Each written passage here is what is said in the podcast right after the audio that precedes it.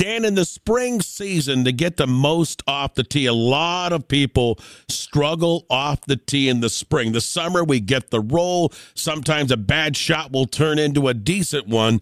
But in the spring, it can be challenging off the tee. Can you help us?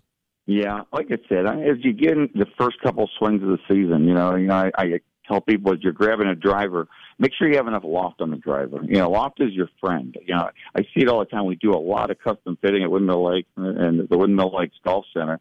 And if you don't have the proper loft, if you don't have the proper shaft, if you don't have the proper length golf club, you're going to struggle. We, we typically can add twenty to twenty-five yards to, to most of the people that come up to see us, just by getting them the proper club. So if you haven't been fit for a golf club, I really, really stress to get somewhere, to get fit by a P G A professional, come up to Windmill Lakes Golf Center, Windmill Lakes Golf Course. I mean, it's amazing what you can do, especially in the spring. But so many people, they'll, they'll have a, a nine-degree driver and they're hitting it um, ten, fifteen yards off the ground when you don't want to do that. You want to get that golf ball up in the air in the spring because it's not going to roll, so it's not going to go very far. So there's an optimum loft, there's an optimum spin, hit that golf ball the farthest. So you, until you're on a Trackman, you probably don't know what your golf ball is doing. So I really recommend getting out there and getting fit so you can try to get that right driver in your hands. So with that being said, with the loft, Dan, let's go to a couple of other aspects for the spring season of getting off the tee. And one, that is the tee itself. How high do you tee the ball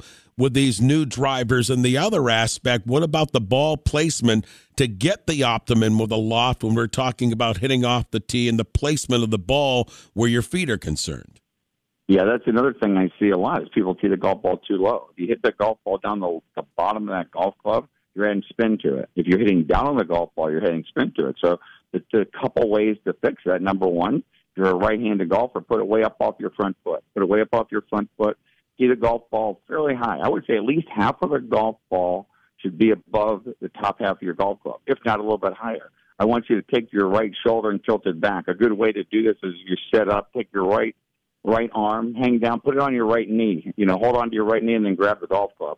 So it kind of gets you a little bit of a tilt to the right a little bit, so you're swinging up on the golf ball. So think of taking an uppercut at that golf ball with your right hand. So that club, when it impacts the golf ball, should be on the upswing. If it's on the upswing, you're going to launch that thing with maximum, um, you know, launch conditions. So really try to get that ball up in your stance and get a nice shallow angle attack. If you're swinging down on it, that's the biggest killer of hitting a good good drive out there, and especially in the spring when we're not, we want to hit it far because we're not getting much roll.